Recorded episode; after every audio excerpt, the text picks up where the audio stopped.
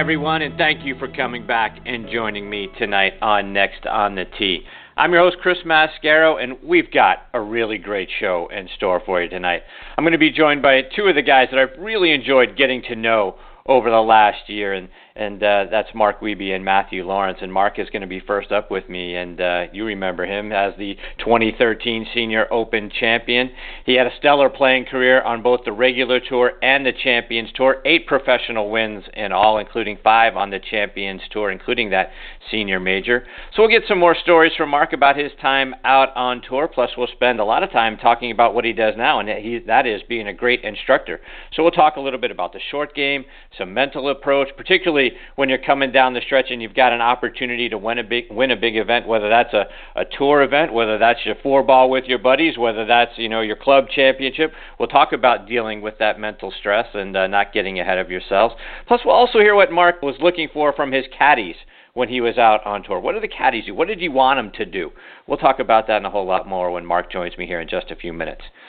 Following Mark, I'll get a return visit, you know, like I say, from one of my favorite people on the planet, and that's actor turned ESPN radio host Matthew Laurance. Matthew hosts his own golf show called Backspin Golf every Sunday morning on WLXG AM 1300 in Lexington, Kentucky. He also does a drive time show from 4 to 7 p.m. on that same station. I'll talk with Matthew about some of his favorite movie roles, that rumored possibility. Oh, and if this could only be true, Eddie and the Cruisers 3, I hope that one is a true rumor. We'll talk about that. We'll also talk about the 2018 Barbasol Championship being moved up there to where Matthew lives in Lexington is coming in there uh, next calendar year, 2018. So We'll talk about that. We'll also talk about some of the other things that Matthew has had the opportunity to be a part of, some of the celebrity tour events and some of his favorite memories from being a part of those. So, a lot of great stories coming from Matthew when he joins me about 30 minutes from now. So, folks, thank you so much for tuning in to Next on the Tee tonight and taking the journey with me over the next hour. And as you know, we are sponsored by the French Lick Resort. Let's hear a word from our good friend Steve Rondinero about all the great things they have going on up there this fall. Fall golf is gorgeous at French Lick Resort. Perched on one of the highest points in Indiana, the Pete Dye course hosted the first ever senior LPGA championship this summer. Ask the ladies, the views are spectacular. The venerable Donald Ross course is looking better than ever as it celebrates its centennial. Go to FrenchLick.com and save with our Hall of Fame package. Play legendary golf at French Lick Resort this fall. Yeah, folks, before to check, be sure to check them out online at FrenchLick.com to see for yourself how great a place it is and to book your stay as well. And folks, have you heard me talking about ClubHub sensors over the last couple of months? Well, if you haven't, listen up and get ready to discover the best portable shot tracking and swing analysis golf device out there. Other shot trackers tell you what happened. ClubHubs tell you what happened and why. Take the progress that you make on the practice tee directly to your rounds with the only device of its kind that can go on the course with you. I have Club ClubHub sensors in all of my clubs. They screw right into the tops of your grips, and I can tell you, since I put Club ClubHub sensors in my clubs, I've learned more about my swing and all the data surrounding it than I've learned over the 40 years that I've been playing the game. But before you go out and buy your own set, our friends at Kinetic Sports have a special limited time discount for our listeners. And you got to hurry now, there's only two days left. You can get any Club ClubHub product for 25% off by entering NEXT. That's N E X T as your coupon code and get your ClubHubs for a stellar low price. Head to clubhubgolf.com. That's clubhubgolf.com to get your ClubHub sensors today and see your game in a whole new way. We are also excited to be partnering with the Ben Hogan Golf Equipment Company. The Ben Hogan Golf Company is back with the same great equipment that you know and love without the retail markup that you hate. Now you can buy premium Ben Hogan irons, wedges, utility irons, hybrids, and golf bags directly from the factory at prices your wallet's going to appreciate. Visit them online at benhogangolf.com to order or call 844 53 Hogan. That's 844 53 Hogan to learn more. Please also check out our friends at the Bobby Jones Apparel Company by going online to bobbyjones.com. Their new fall collection is out, and it is time to update your wardrobe with enduring style from the Bobby Jones Apparel Company. See it all online at bobbyjones.com. And folks, as you know, we have been partnering this year with Russ Holden and the folks at the Caddy uh, over at Caddy for a Cure. And one of the most unique opportunities in the world of professional golf is available to you through Caddy for a Cure. Spend a day inside the ropes with one of the world's best players as their caddy. It's a fantastic way to have the time of your life while supporting our wounded service members and Fanconi anemia. You're going to walk side by side with your tour player, experiencing professional golf as an insider in addition to the amazing experience you're going to have, you're going to get a fantastic gift package from Caddy for a Cure, which includes Under Armour logoed apparel and an eyewear package, a tour grade caddy bib suitable for autographs and framing, a tin cup ball marking gift, chef's cut real jerky, and professional photographs from your day. Go online to Caddy for a Cure. That's C A D D Y F O R A C U R E, caddyforacure.com to learn more. All right, now back with me on the French Lick Resort guest line is Champions Tour pro Mark Wiebe. Let me remind you about Mark's background. He's from Seaside, Oregon, and grew up in Escondido, California. Played his college golf at Palomar Junior College and then transferred to San Jose State. While at Palomar, he was the individual medalist at the 1977 California Amateur, and he won the 1977 Idaho Amateur as well. Turned pro in 1980 and started on the PGA Tour in 1983. His first career win came at the 1985 Anheuser-Busch Classic when he beat John Mahaffey with a birdie on the first playoff hole. He won again the following year at the 1986 Hardee's Golf Classic by one shot over Curt Byrum, thanks to a birdie on 17 during the final round. Mark matched Bobby Wadkins' record for being the youngest winner on the Champions Tour at 50 years and 10 days old when he won the SAS Classic. In 2013, he won the Senior Open Championship at Royal Birkdale, which was the site of this year's Open Championship. He, he defeated Bernhard Langer on the fifth playoff hole to capture that Senior Major Championship after a final round 66. Later in 2013, he captured the Pacific Links Hawaii Championship, again in the playoff over Corey Pavin. In all, he's won eight times as a professional twice on the PGA Tour, five times on the Champions Tour, and the 1986 Colorado Open as well. He's now a great instructor, which we're going to talk a whole lot more about, and I am thrilled to have him back with me tonight here on Next on the Tee. Hey, Mark, thanks for coming back on the show. Hey, Chris, Bud, thanks so much for having me. So, Mark, since the last time we spoke, I, you know, you've moved out west. So, where did you move, and how do you like it so far? Well, um, we are. Uh, my wife Kathy and I are still up to our eyeballs in boxes, but it's getting better. Uh, we moved to San Jose, California, and I have uh, accepted the job of the director of instruction at San Jose Country Club. Um, a course that I played in college was one of our home courses when I played here in college and went to San Jose State. And uh, and now just a couple years later, I'm now the uh, director of instruction. So I'm totally excited to uh, to have a place to call my own and and be in one of the oldest and most historic golf courses in Northern California is pretty cool too. And Mark, you know, as as you talk about, you know, being the director of instruction now, and and you know, you're a great teacher of the game. Obviously, you were a great you know player out on tour on both tours, the regular tour and the Champions Tour. When you're working with with young students now, right? What's your style? Are you a data guy? Are you looking at you know the TrackMans and all of those sorts of things, or are you more old school, kind of watching how they swing and what their ball flight looks like? What's your style? Well, I'll, tell you what style I prefer, and that is the old-fashioned watch that ball fly uh, in the air. Um, but with the day and age and where I am here in the Silicon Valley, uh, you know, the home of stuff like this, uh, you have to be hip to all of the TrackMan flight scopes, all the data, um, and at least uh, I have an understanding for it. Um, some of the younger kids, that's what they want. Um, I'm trying to uh, kind of put that together, the numbers together with the visual, so I can get them to see what, instead of seeing a number, they can actually see a trajectory of a ball, and then maybe match that visual trajectory with the numbers that they're getting off the machine. So to answer your question, I think both. You have to be ready to do both, depending on what your student uh, desires.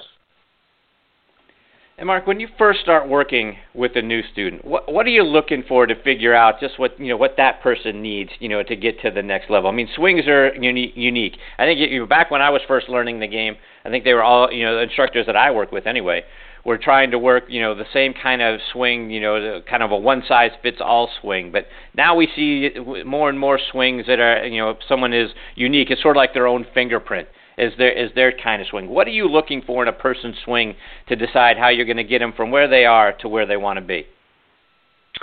Well, I think that if you can, if you can kind of just get a sense for how their body moves when they swing the golf club, if they're a if they have a little bit more lateral than the next guy, or maybe they're a little bit more on top of it, uh, staying on top of it, more that stack and tilt kind of way.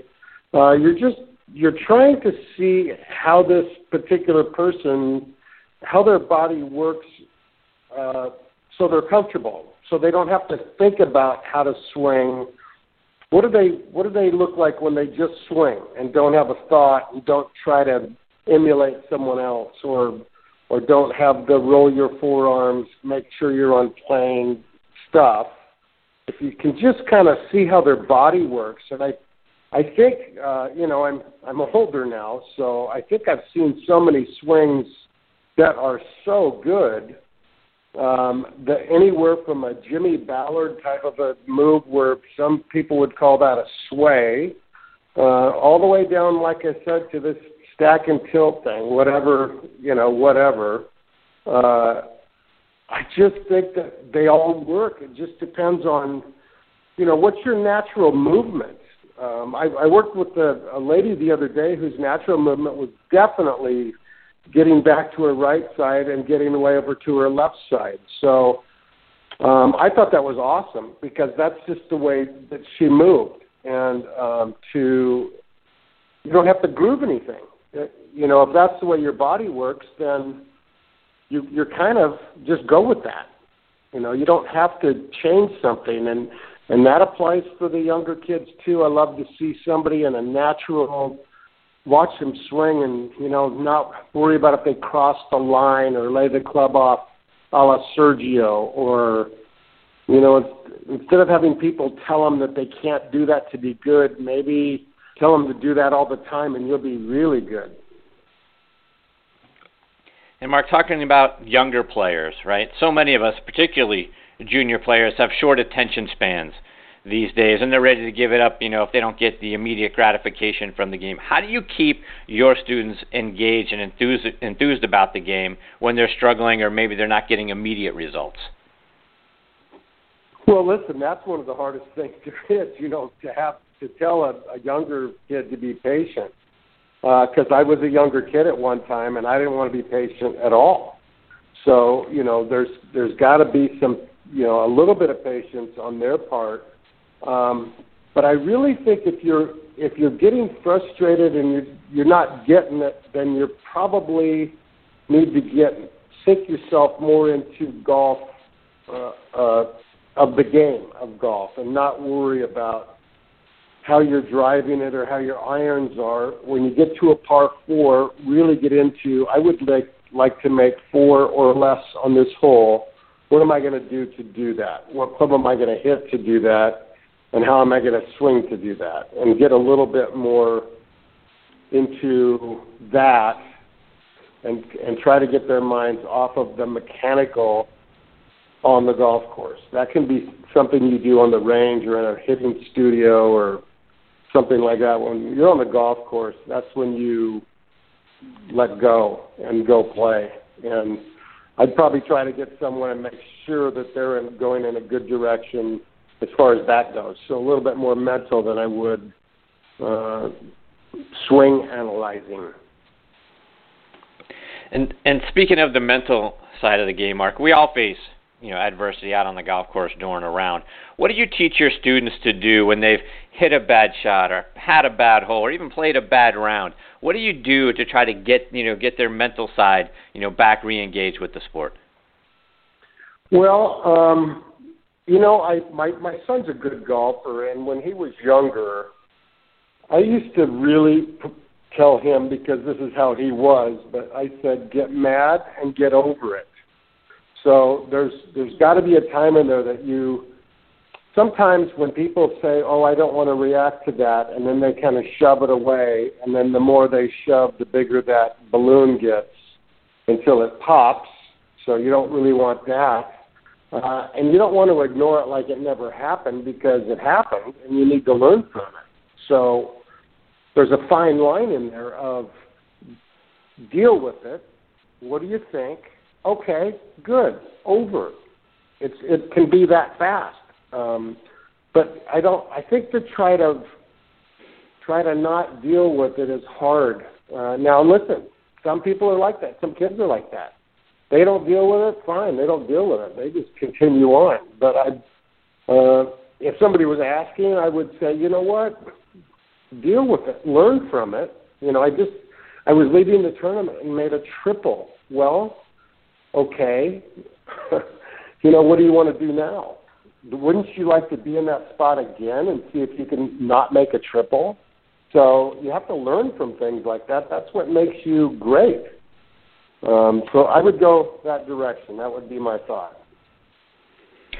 And Mark, when you were in the heat of the battle, right, coming down the stretch and you had an opportunity to win, how did you stay in the moment and not let your mind wander ahead or think about, hey, I could win it here and you know, those sort of things, or let the nerves about the situation overcome you and you know prevent you from going on and, and you know winning that event? How do you stay in the moment and not let the pressure and everything else cloud your mind?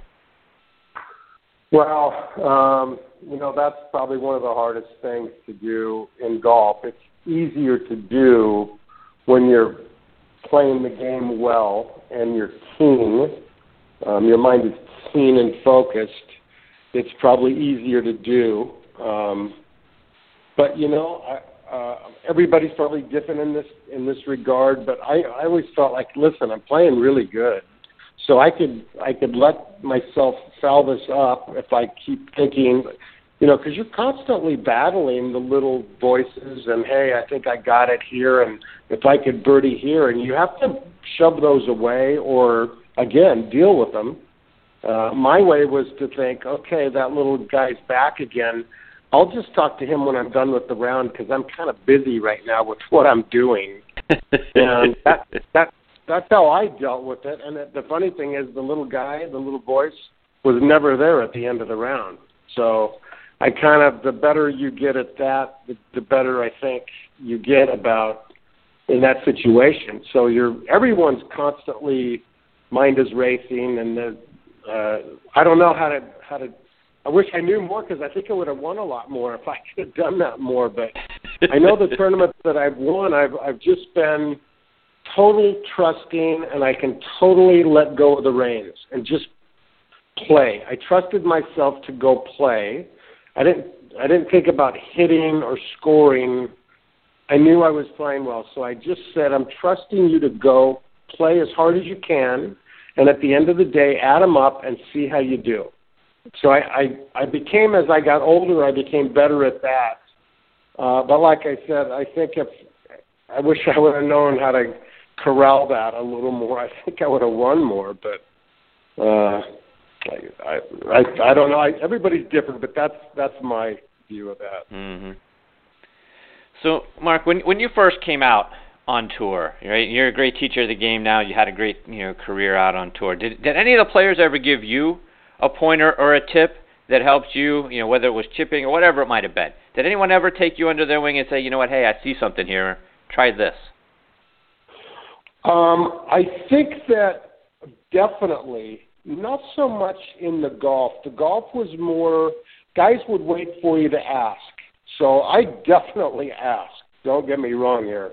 Uh, but I got more of my mentoring on just how to behave and not to be a young punk and how to act and conduct myself at, at the cocktail parties and how to treat my amateurs and the pro-ams and how to be engaging and you know, the Hubert Greens, the Dave Stocktons, the Andy Beans, uh, I, well, just those that era of guys um, really helped me and kind of told me what the right thing to do is. and uh, and I obviously just had great admiration for all of those guys and total respect. So uh, I think I got more help there with just that side of it, but I definitely asked Dave Stockton for putting lessons quite a bit. Hubert Green's the best chipper I've ever seen in my life. I've asked him for chipping lessons. Uh, J.C. Snead uh, was so gracious with me when I first turned 50 on the Champions Tour and helped me try to chip off Bermuda grass because I still have not learned how to chip off of Bermuda grass uh, or pitch.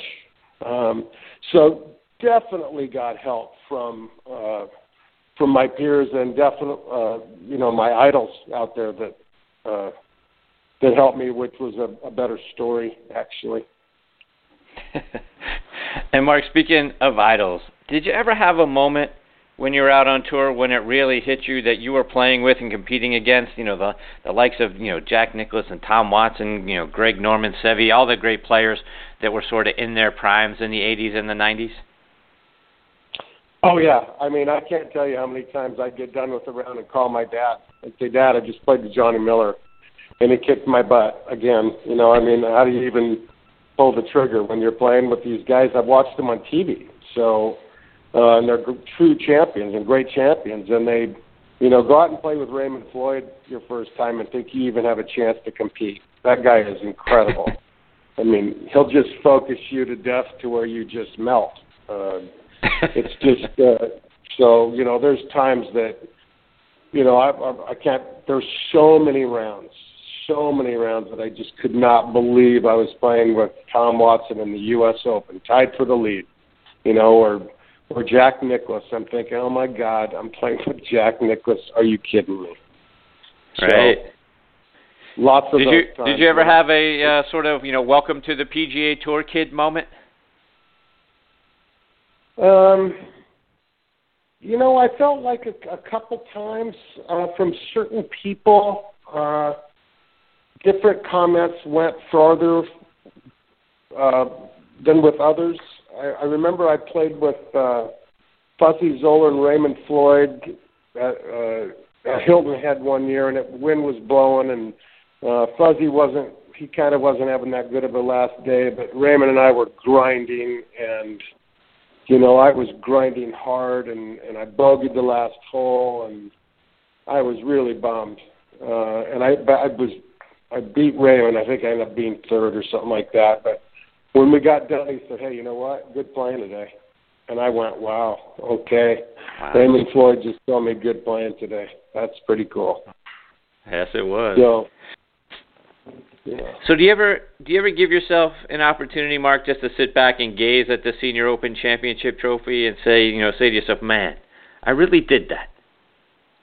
Oh yeah, I'm looking at it right now, bud. How about that? There you go. Uh, It's it's out and on display in our house. Uh, it's on the mantle right now, and it's uh, it's a great accomplishment uh, golf wise. It's probably my, you know, I, I think you know there's so many different tournaments that mean so much. Your first win, of course, is incredible because it's your first win, and then to win a major, you you kind of times that first win by a hundred. It seems like, and it's incredible to win any major uh, on any tour. So you know, it's and I I love that tournament so much. I love that kind of golf so much, and I love uh, I love feeling the spirits when you're over there playing. Um, you know where golf started, and I haven't played in Ireland yet. Played in Scotland. It seemed like a lot, and uh, and England and stuff. And it's just that that kind of golf is seems so uh, like real golf.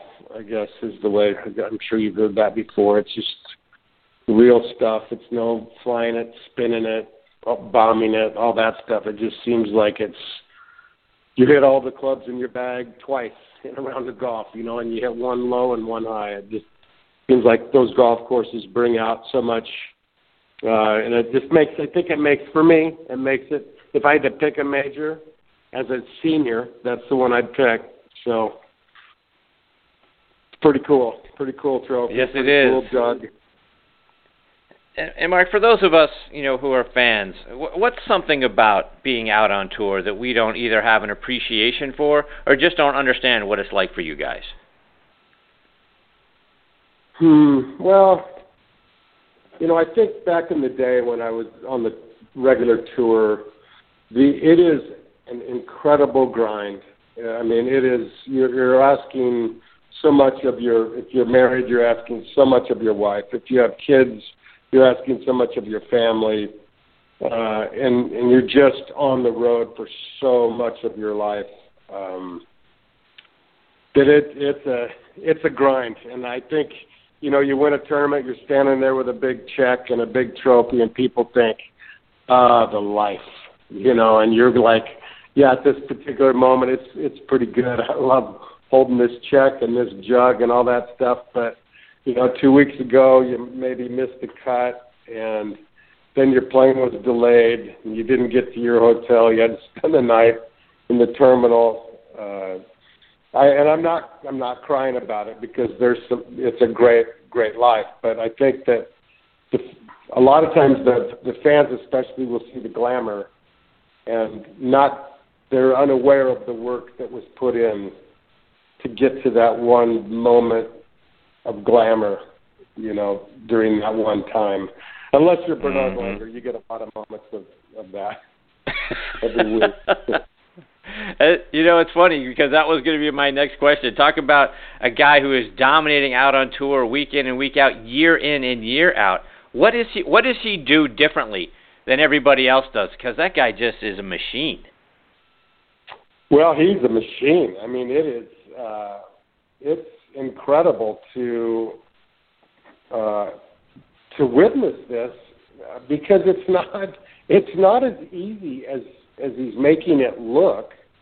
Um, you know, I don't know what it is. You know, they talk about that fine line, and and he's a he has such a dominance that I think there's some guys that maybe go into it and they're in the heat of battle, knowing that somehow he's going to win, and maybe you know they don't give themselves enough credit or I mean, listen, Bernie's awesome. I just can't believe how many. I mean, he's in my opinion, he's getting real used to winning. So he's kind of just now used to it so much that it just becomes just like when you shoot 72s and 73s, you kind of get in in a routine of shooting 72s and 73s, and he's in a routine of shooting a lot under for three days every week. And man, it's it's incredible golf. I got to tell you, it's a lot of good players. Yes. A lot of good players at yes, every it age. Is. And, and just a couple more before we let you go, Mark. And we've had a number of caddies join me on the show. And when you were playing, what were you looking for from your caddy? What caddy? What did you want him or her to do for you? Well, let's see. That you know, when you that, grows through time. When you first get on tour, you're just looking for someone you can trust, someone that'll be on time, um, and you you rely on probably a little bit more on your caddy for the correct yardages and make sure they've walked the golf course and have a good yardage book and it's up to date and stuff like that. And I think as you kind of become used to the tour life a little bit more, you become, you know, where you realize you're spending many hours of the day with this person. So I started just wanting guys that, sure, they were good caddies, but they were good guys. I enjoyed being with them. Uh, I liked their company. I liked if I played well and I got to write a big check at the end of the week. I like writing a check to somebody that I like rather than somebody that I don't like. So I was just looking for someone that I like to be with, someone that I like paying and making, you know, getting them to make a lot of money. And, you know, it became more of a relationship. Um, and sure, it was player caddy, but it was more of a relationship, you know, go to dinner sometimes together and go have a beer after the round together and, uh, you know, enjoy each other's company enough when you're on the road and you know you're not around family that you could go spend some time with. I think I was more into that than I didn't want someone to babysit me. I'm, you know, as I got older, I knew what I was doing, and I, I needed someone to be, you know, trustworthy and, and you know, be on top of the yardages, and and uh, you know, if we get close enough, to know when to say, hey man, you're getting a little too fast. Let's slow her down, or, but nothing, nothing major league, not not too much. So, Mark, before we let you go, remind our listeners how they can, you know, stay up to date with you, the things that you're doing, your your your website online, and the and the great instructional stuff that you have available there, and also how they can follow you on social media. Okay, sure. Yeah, mine is markwiebegolf.com. That's my website, markwiebegolf.com. My email is mwiebe at pgatour.com. And both of those are the best way to get a hold of me or be informed of what's going on on my website. And that also takes you through Twitter and Facebook and LinkedIn, I believe, all of those. So, um, you know, I'm too old to be into all this social media stuff, but I'm trying real hard. Indeed. Well, Mark, I have so many more things I'd love to get your insights on. I hope you'll come back again soon, share more of your stories and your memories with us. It's always a privilege for me to get to spend some time with you. Oh, you're too nice, Chris. Thanks, buddy. And, you know, great show. Really enjoy it and really appreciate you having me on. Ah, thank you, Mark. Take care. Good luck with all the boxes and the moving in. All the best to you and your family. I look forward to catching up with you soon. Thanks, buddy. We'll talk to you soon. All right. Take, take care, Mark. It's Mark Wiebe, and again, it's markwiebegolf.com, and uh, a lot of great stuff on there, and what a great guy. Can't wait to have him back on the show again real soon. Before I get to my next guest, Matthew Laurance, I want to give a shout out to a few of our sponsors. And first of all, I want to remind you about our friends over at Syncit.com. You know how we like to keep things positive on this show and have a positive approach both in life and on the golf course? Well, we're excited to be partnering with the folks at Syncit.com. Keep putting that positive thought of sinking the putt in your mind with their great line of t-shirts and hats. To win any golf tournament, you got to sink the final putt, right? We wake up every day to finish strong, sink the putt, close the deal, work hard, get better each and every day. Have the confidence to push forward towards your dreams with unwavering passion, and you're going to sink it in life. Check them out online at syncit.com. And folks, have you heard me talking about ClubHub sensors over the last couple of months? Well, if you haven't, listen up and get ready to discover the best portable shot tracking and swing analysis golf device out there. Other shot trackers tell you what happened. ClubHub tells you what happened and why. Take the progress that you make on the practice tee directly to your rounds with the only device of its kind that can go on the course with you. I have ClubHub sensors in all of my clubs. They screw right into the tops of your grips, and I can tell you, since I put ClubHub sensors on my clubs, I've learned more about my swing and all the data surrounding it than I've learned over the 40 years I've been playing the game. But before you go out and buy your own set, our friends at Kinetic Sports have a special limited time discount for our listeners. And you got to hurry now, only 2 days left. You can get any ClubHub product for 25% off by entering NEXT. That's N E X T as your coupon code and get your ClubHub for a stellar low price. Head to clubhubgolf.com. Again, clubhubgolf.com to get your ClubHub sensors today and see your game in a whole new way. Also, want to remind you about our friends over at Par Bar. Energy and focus on the course is essential, whether you're playing, you know, on tour in the club championship or your weekend four ball with your buddies. Par Bar, the golfer's nutritional bar, can help you with both. Eat some before you get to the first tee and the rest every three holes until it's finished, and you're going to play with more energy and focus to win. Par Bar was developed by a lifelong golfer and food scientist to help all golfers play their best. Go online to parbargolf.com and order yours today. In this segment of the show, we are sponsored by the PGA Tour Superstore. Let's hear a word about our friends over there. This segment of the show is brought to you by the PGA Tour Superstore. See why golfers everywhere are proud to call PGA Tour Superstore their golf pro shop. Visit them online at pgasuperstore.com. Now, back to you, Chris. And folks, one other thing to know about our friends at the PGA Tour Superstore, they are teeing up a virtual nine-hole golf tournament series. They invite golfers to play the country's most popular and famous golf courses in a fun, affordable, and convenient manner. Over the next couple of weeks, they are holding indoor nine hole tournaments, which include virtual competition on top golf courses from around the country. Each week, new nine hole tournaments will be introduced with up to $200 in weekly prizes for tournament and contest winners. They also feature a closest to the pin contest, and the entry fee for the tournaments are $19.99. To find out more information and to register for the virtual tournament, go online to PGA Tour Superstore.com. All right, now back with me on the French Lick Resort guest line is Matthew Laurance. You know Matthew from his many great movies and TV and radio shows that he's been a part of over the years. If you're like me and you're a big fan of the 80s movie Eddie and the Cruisers, you remember him as the bass player Sal Amato. He's been in so many other great TV and movie, TV shows and movies like Beverly Hills 90210, Streets of Fire, St. Elmo's Fire, Saturday Night Live, Matlock 30 something, Taxi, and a whole lot more. More recently, he's been a sideline analyst for first Duke basketball and now Kentucky basketball. He also hosts his own golf show on ESPN Radio, WLXG Sports Radio AM 1300 up in Lexington, Kentucky, called Backspin Golf, which I highly encourage you to go take a listen to. Join me every every Sunday morning at 8:03. It's my 8:03 tee time every Sunday morning. It's going on hiatus for some reason for the next couple of months, which I'm not happy about. He also does a drive time show every weekday called Matthew and Mikey that I also tune into. And like I've said several times, if I'm not his biggest fan, I've got to be in the top five. Hey Matthew, thanks for coming back back on the show, my friend. Every time I talk to you, I get I realize how tired I am from all the stuff I did. I, I you know I'm an old guy and I feel pretty good most of the time until I talk to you and you start saying what I've done and I'm exhausted. I'm just tired. Hi, a very well earned right, my friend. But I, I, I got to know now. Now that you're ruining my weekends by going on hiatus, what am I supposed to do at 8:03 yeah. on Sunday mornings now? I don't know. I, you know, let me look around. I'll come up with something for you to listen to. Listen, you do this show. You do your NFL show, which is fantastic. You know how tiring doing a radio broadcast is. And I'm telling you, see, I, I can't do this. I can't do this with a straight face.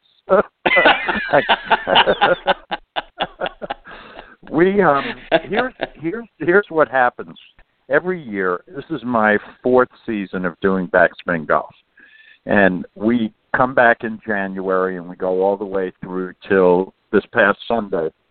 Uh, yeah, this past Sunday, and then we take a couple of months off because basketball is starting, and I do the UK Kentucky basketball pre and post game shows, and I'm doing a soccer show once a week about the English Premier League now, which I absolutely love, and um, it's just good to take a couple months off and um, you know kind of recharge a little bit, and plus they got all these silly events going on now, uh, even though it's, it counts towards towards the FedEx Cup, which that could be a whole show you and I could do about, you know, now. let's show everybody where everybody is in the FedEx Cup standings. Excuse me. You got like eight months till it matters, okay? I don't need to know. um, but so every year I I just like to take a little bit of time off and and uh kind of recharge a little bit. That's that's why. But I'll well, find something for you to listen to. I promise. I appreciate you. Well, and, and thank you, you, by the way, for I, the shout outs that you've given uh, you've given me on the show. It means a great deal to me. The hello yesterday made me feel like Mrs. Calabash, saying, you know, "Hello, Chris Mascaro, wherever you are." But I appreciate you doing. Well, you know, it's it's. I got to say this, and you've gotten to know my brother Mitch pretty well through through our shows kind of together and his right. show and your show and and um he put it beautifully the other day I thought on Twitter about how supportive you are of of so many of us and it's very much appreciated. I mean, you know, I know that when I'm doing my golf show that at 8:03 on Sunday morning you're going to be listening, you know, means a great deal to me. And so I just uh, I want to thank you for all the support that you give to me in so many ways. Uh, that's very much appreciated too. Well, I'm glad to do it. Thank you too. So Matthew, you and I have never talked about this, but like Sylvester Stallone said in Rocky Balboa, life ain't all sunshine and rainbows. And there was a time in your life when you had enough of Hollywood and you know you're left to yeah. start you know go down a completely different path, right? In, in in sports radio. What was it about Hollywood or the movie industry that finally made you say, you know what, enough, I'm out of here? Um, it's a great question, and I'll get to it in a second. But before I forget, because as I say, I am old and I do tend to forget things. I, I want to say how great just listening to Mark Wiebe was, even just for the few minutes that I was able to catch, and I'll certainly listen to the rest of his interview. What a fantastic guy, and he, the, they were great questions too. I mean, we don't often think of all we see is guys with net net jets and you know private planes and all this stuff. You don't really get to hear from a guy that played on the tour for a long time that you know you miss a flight, you miss a cut, you miss a flight, you're sleeping in the terminal, you miss your family. We don't think about that stuff enough, and mm-hmm. it was great. It was great to to hear. I can't wait to listen to the rest of the interview. Anyway, okay. I appreciate that. Um, um, uh, I had been in Los Angeles for uh, almost 20 years, and the first 17 were great. Um, even though there were times, you know, the thing about that business, Chris, is unless you hit the the mother load, which is either getting into a movie that is going to go on to eight different, you know, m- movies after that. Uh, unless you get on a show like Seinfeld or Married with Children, which my friend Ed O'Neill did, and then you're kind of set for life because not only do you you make a lot of money during that time, but you you get things offered to you. It's a totally different life, and even though I had a great career and and accomplished so much more than most people that go into the business ever get to do, I never got to the point where I was that. There were years where I had made a lot of money, uh, where I was on duet for three years on Fox and and had a job and that was it was great. I had some great years, but there were also times where you can get a job and even though people know you, you may not work for 3 months or 6 months.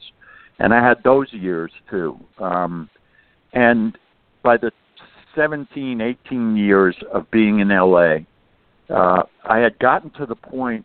This this is really what happened. Point where living in LA, everything is about the business there, and so you would see somebody and you would say, "Hi, how you doing?" And they'd say, "I'm okay. How are you?" And I would say, "I'm great." They'd say, "Really? What are you working on?" Everything is tied to the business. Um, there's nothing about living out there that's not a constant reminder of of what you're doing. And it got to the point where it really started to wear on me. And then uh as I, I started to get older, all these shows were there for everybody was getting younger. Um, and not just actors, but people that run the business, agents, casting directors, all of those people. And the day that I decided to leave LA, I got a call from my agent, and I had been working for close to 20 years, and you know how much stuff I had done. And my agent said, I want you to know what's going on out there. I just submitted you for a pilot for NBC. He said, a sitcom. And now I had done a year on Saturday Night Live. I had my own sitcom on Fox for three years. I had guest starred on almost every big sitcom in LA. And this agent said the casting director, when I submitted you for the pilot, said to me, You know, I really think he's great, but can he do comedy? And I was so stunned by that that I really started to think, I don't want to go through this. I don't want to 15 years from now still be going, wait a minute, what about all the stuff I did? And once that thought came into my head, um, because to tell you the truth, I felt satisfied in terms of everything that I had accomplished as an actor. And luckily, because of golf, and I think we've talked about this before, playing in all the celebrity golf tournaments I did, I happened to play in the Duke Children's Classic, uh, and probably 10 years before I had these thoughts, I got friendly with Coach K at the Duke Children's Classic, and I was having dinner with him at the Jimmy V to golf tournament. I told him I was unhappy and I really didn't want to be in LA anymore, and he basically said, after a couple discussions, why don't you come here? I have something I want you to do. And I didn't have a family. I wasn't married. I didn't have kids at that time. And I just said, I'm done. And I packed all my stuff up. I drove cross country with my mom and went to Durham, North Carolina, and for 10 years sat behind the bench uh, doing radio for the Duke Radio Network. Um, that's really how all that happened. So, do you still get approached at all about roles in TV shows or movies? No, no, I don't because I've been out of the business now. The last thing I did was in 1999, um, right after I moved to North Carolina. I did the final episode of Beverly Hills 90210. I went back out there, which was my son got married on the show, and that's really the last thing that I've done. Uh, and you know, people say that to me all the time. You know, do you, and I miss the work. I miss the creativity of being on a set and being with the crew guys. The crew guys were always my guys. Um, I miss the camaraderie of being on a set and working on something, and just the creativity of acting. But I don't miss the business at all. And to do, I there's no doubt that I could work again, but I have a about to be 14 year old, about to be 11 year old, and a wonderful wife. And in order for me to get back into the business, I would either have to go to New York or LA and get reestablished because there are many, many people out there that that are no longer in the business that were there when you know I keep forgetting it's 18 years ago now. That's pretty shocking to me, but I think if if situations were different, I might you know try to do that, but there's no way now. I mean, uh, I there's no way I would do that now. My family is too important to me. So Matthew, I read an article that said a few years ago you made an appearance at Comic Con up in New Jersey. What was that like? Yes. Um, it was actually really incredible. I had heard about all these Comic Con things and I had never been asked to do one, and I got asked. I actually did two of them, um, and the first one I did was with Michael Paré from uh, Eddie and the Cru. Uh, you know, played Eddie and Eddie and the Cruisers, mm-hmm. and he has a huge following. He did a couple of sci-fi movies, and so we went, and there was just the the number of people and the costumes, and uh, it was uh, just jaw dropping for me sitting there. I had a wonderful time. Um, I met some great people that I didn't know uh, who were there also. Um, and the other one was was much more of a. Uh, they brought me to the second one because the I got really close to the guy who was putting them on, but I really shouldn't have been there because it really was much more about um, science fiction movies and comics and all of those things. So I had a good time, but uh, that was pretty much it for me. But the first one was really good. But they are, I mean, the lives people devote their lives to this stuff, and we had one here in Lexington uh, not too long ago at, at Rupp Arena, which is across the street from my office, and just for three days there were you know all kinds of creatures walking down the sidewalk. And i mean it was it was it was pretty staggering actually. And, and i read that you know in the same article about the, the the new jersey one. It was the first time in 25 years that that you had seen michael and and uh, it, actually went on to say that uh, he had been approached by, about doing an Eddie and the Cruisers three. Is that uh, is that still a whisper in the wind, perhaps? No, no, it's not I don't I don't think that would ever happen. I mean, a couple of people. Here's the thing about Eddie Lives. Um, we had after the, you know, when Eddie was released, it was here and gone in the theaters, and right when six months later HBO really started, and as soon as the movie was started on HBO, it became this huge cult film, and the music exploded, and so we had kind of a built-in audience for the second movie. Um, but it did not turn out. I think if the second one had been better, then maybe there would have been a shot at doing even a third one where, you know, me and Michael are two really old guys sitting on a porch somewhere and reminiscing or something. But um the second one, uh my stuff with Michael I thought was great because we had such a history together. But I couldn't. St- I hated the second movie. Uh, to be honest with you, I hated it, and you know, I think uh, I think that kind of killed really any any chance of a third one happening. Well, I, I had always hoped that you guys would do another. Sort of like Stallone needed to do another Rock, needed to do Rocky Balboa because you couldn't go out on Rocky Five. I was sort of hoping you guys could do a, an, an Eddie an Eddie and the Cruisers three and not go out on two. So yeah, well, I, when I when I read that, it's a great yeah. thought. I wish we could do that because I think I think it would be really great if it could just be me and Michael somehow. Do you know what I mean? Mm. Um, yeah. But but uh, it's as I've said to you before when we've talked about this, the thought that we were in Jersey shooting this movie so so long ago now. Lord, it's like thirty. I don't even remember. I think it came out in '83. I want to say that people still come up to me all the time and talk to me about it, and it, that's amazing to me, and it's wonderful because it's you know it became a part of a lot of people's lives, and that's a very fulfilling feeling.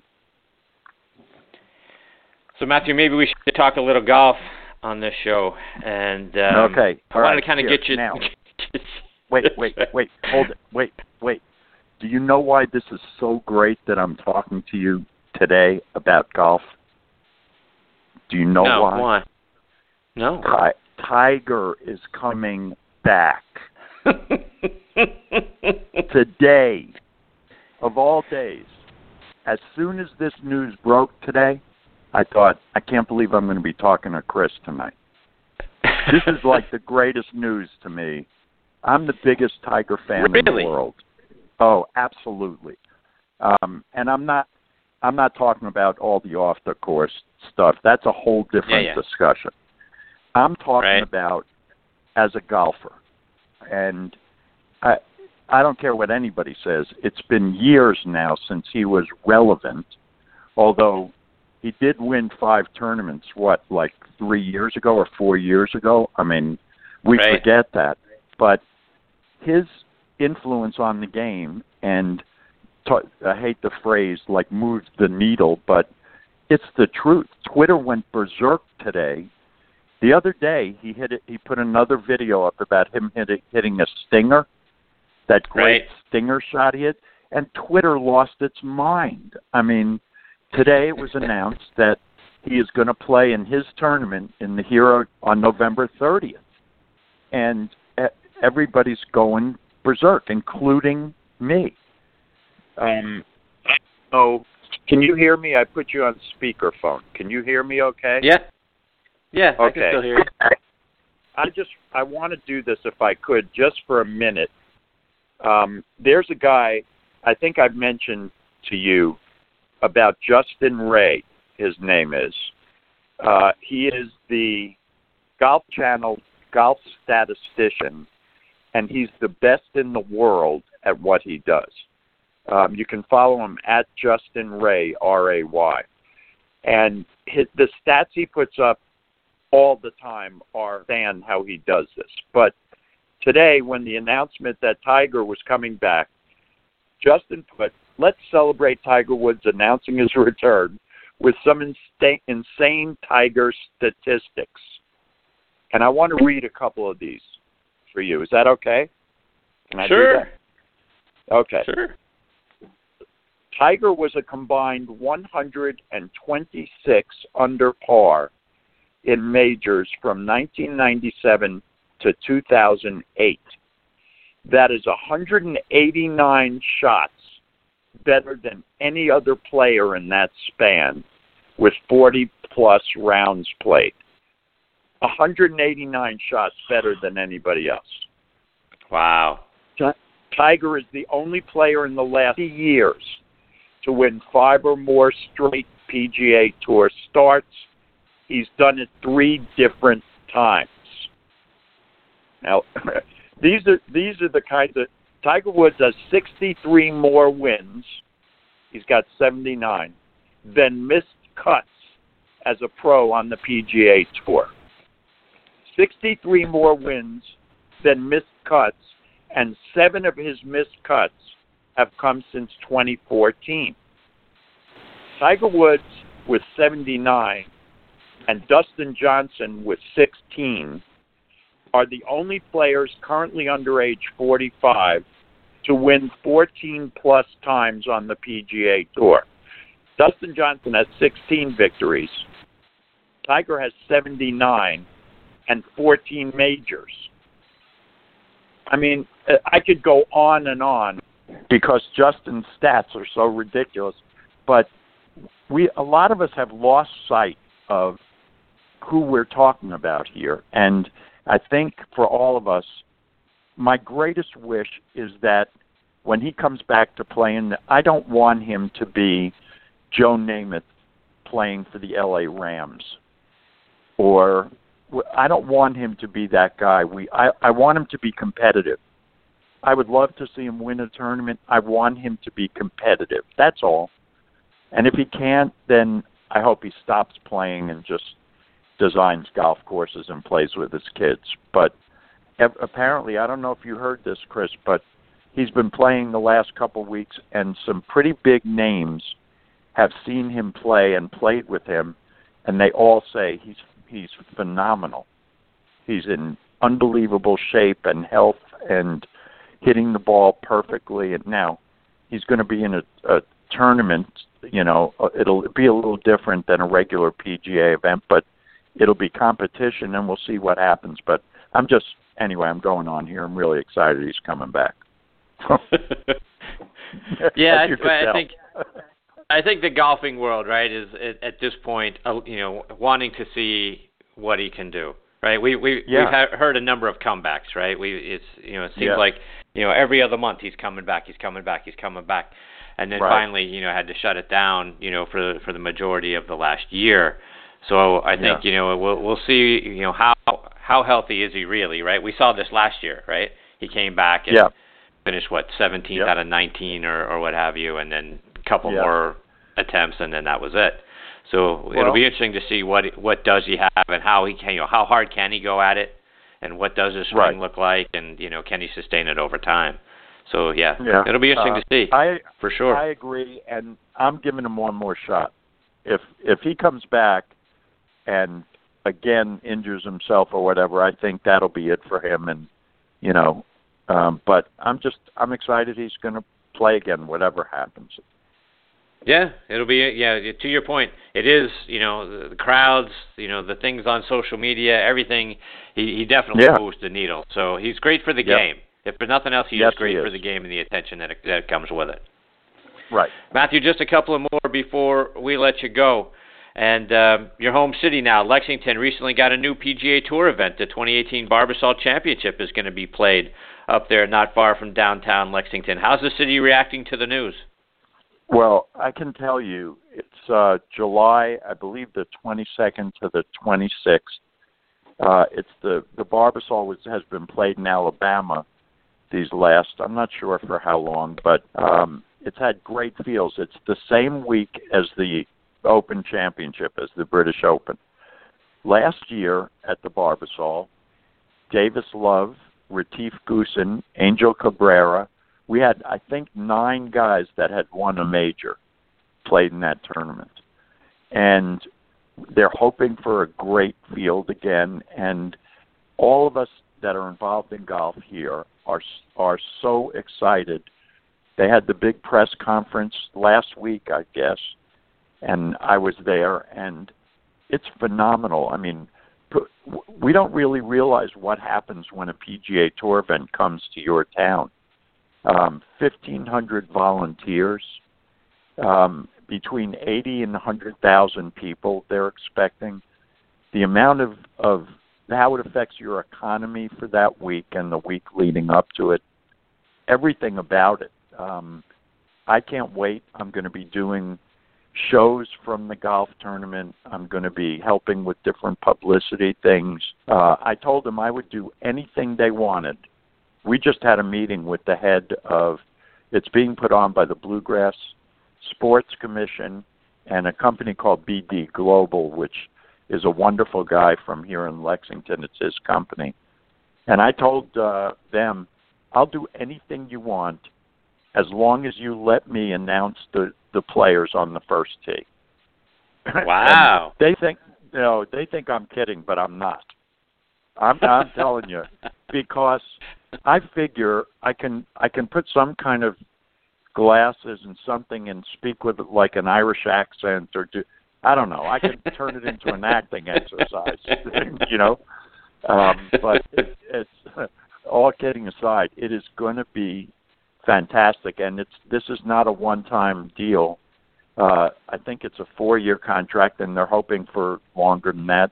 The golf course they're playing it at is called Champions, and it's there are two golf courses under the Keene Trace umbrella, Keene Run and Champions, and it's a beautiful golf course. But the PGA Tour is already coming in, and they are going to do stuff to this golf course that will last years.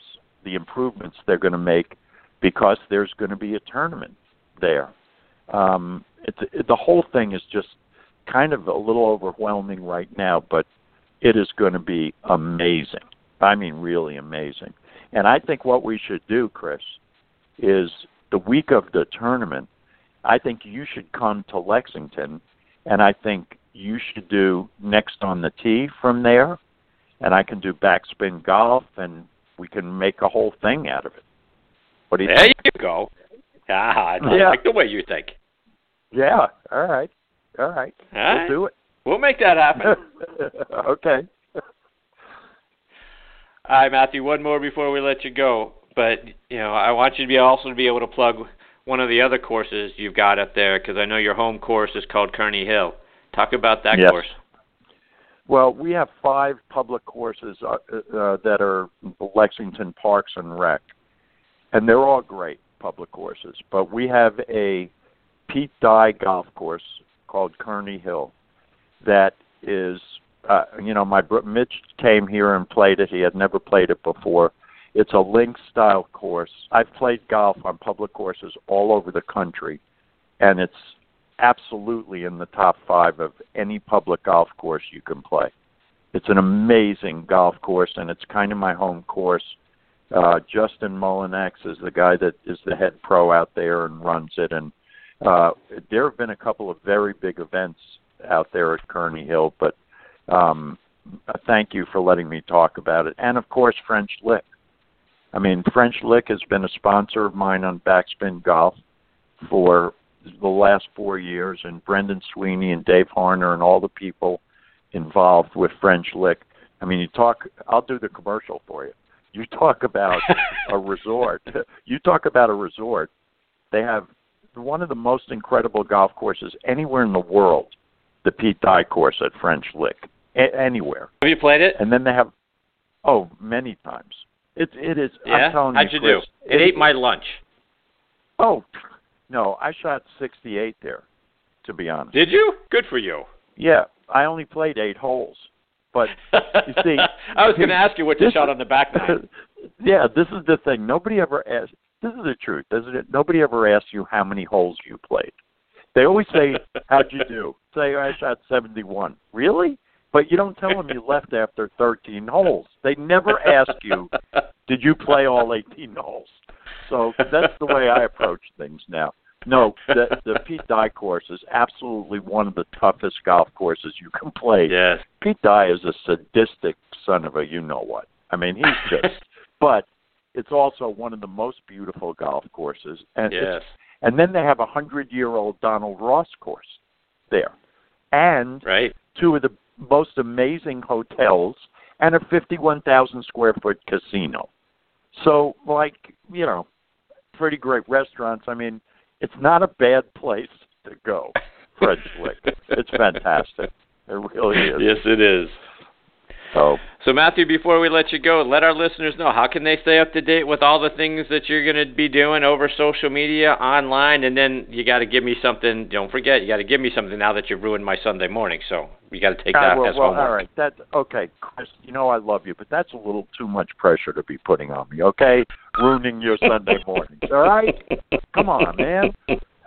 um, uh, people can follow me on Twitter at ml on WLXG, uh, and they can listen live to the to Backspin Golf or to my show in the afternoon if you go to WLXG.com and just hit listen live. Those are the two best ways to get me. Yeah, and you've got and you've got a great app. That's how I listen to you on my drive. I you know I, you've Yep. become my drive time uh, listen on the way home. So I I've stopped listening Well- to anything in Atlanta. I listen to you. So I've got I Well- plug in the app and and away I go. You know how seriously, all kidding aside, you know how much that means to me. It means a great deal and um I put on Twitter the other day just as I say goodbye, thanking uh people for you know being on this journey and I know you feel the same way about your show, but you know some of the greatest blessings in my life have come from all the friends and people I've met on with Backspin Golf uh, all over all over the world, really. Um, and you are right up there, you know, at the top of the list. I, I can't tell you how much your friendship means to me. So, thanks for having me back on, and I promise I'll look around and find something for you to listen to on Sunday morning. God bless. Lord have mercy. well, Matthew, I can't thank you enough for your time and your friendship, my friend. All right, it's, uh, it's been one of the great blessings of 2017. So thank you for all that uh, that you've meant to both this show and on the football side. We got to get you back on the football side and uh, see what your thoughts are on what's going on around the NFL. But yeah, thank you for your great. time tonight. As, long as you don't ask me about the Giants, I'll do your football show. That's fine. I'll do it. Indeed. All right. All right, man. my friend. Take care. Have a great rest I'll of your night. see I'll catch up with you soon. Okay, Chris. Thanks. Thanks, Matthew. That's the great Matthew Laurance, and again, he, you can find him on Twitter at ml on WLXG and uh, Backspin Golf, and and uh, you know his Drive Time show is are, are all fantastic, and uh, as you can tell from the from the uh, interaction tonight and the, the time we spent together, he's uh, he's absolutely one of my favorite people anywhere on the planet. All right, folks, it is time for us to uh, put a bow on this episode of Next on the Tee. But you know, we always like to go out uh, by uh, hearing a word from our friend Jim Estes about all the great things that they do at the Salute Military Golf Association. The Salute Military Golf Association was created to provide rehabilitative golf experiences to the brave men and women who have been wounded while serving our country. Hi, I'm Jim Estes, PGA Golf Pro and co founder of the Salute Military Golf Association. With my adaptive golf program, we've successfully helped thousands of soldiers in their recovery, both mentally and physically. The SMGA has been providing family inclusive golf experiences across the country since 2007. To date, the SMGA has equipped more than a thousand warriors with properly fitted golf clubs and has extended its clinic series to more than eight chapter and affiliate locations across the U.S. If you are a wounded veteran interested in participating, or if you'd like to learn more about the Salute Military Golf Association and find a chapter closest to you, visit our website at smga.org. We've seen firsthand how impactful golf can be in aiding one's recovery. The Salute Military Golf Association, empowering wounded veterans one fairway at a time. Visit smga.org. That's smga.org. Yes, indeed, folks. They are doing some amazing things at the Salute Military Golf Association. To find out more information and to see how you can get involved, go online to smga.org. All right, folks, my sincere thanks again tonight to Mark Wiebe and Matthew Laurance for joining me, and, and I hope you enjoyed the show. Boy, if you enjoyed it half as much as I did, then uh, we've, we've done a lot. Please uh, give me your thoughts. Go online, check out our page on Facebook at uh, Next on the Tee uh, with Chris Mascaro. Share your feedback there. Plus, if you got a question for one of our future guests or someone who's already been on the show, please let me know. We'd be glad to get that question out to them and get an answer for you. Also, check us out online at nextonthetee.net to see who some of our future guests are going to be as well. Please also check out our sister show on the football side, Thursday Night Tailgate, with me and my co host Bob Lazari. That show airs live every Thursday night from 8 to 10 p.m. Eastern Time. You can stream it live on Blog Talk Radio, and that show, like this one, is also available as a free podcast on iHeartRadio and over on Podbean. And we can't thank our good friends on Podbean enough for having both shows as featured uh, podcasts in their sports and recreation section. And if you love podcasts, They've got a lot of great podcasts across all genres, so please go check them out online at podbean.com or get their mobile app as well. Over on Thursday Night Tailgate, we are joined every week by five NFL legends sharing their stories from their playing days and their insights into today's game as well. We also highlight two players doing great things in their communities in our Spotlight on the Positive segment. Again, you can find that show online at ThursdayNightTailgate.com, and this one is on NextOnTheTee.net, so you can stream or download any of our archived episodes for free. Plus, like I say, keep up to date with who our, our future guests are going to be as well. Folks, thank you again for choosing to listen to this show tonight. We can't thank you enough. We appreciate it. We appreciate you guys the very most. Until next week, my friends, hit them straight.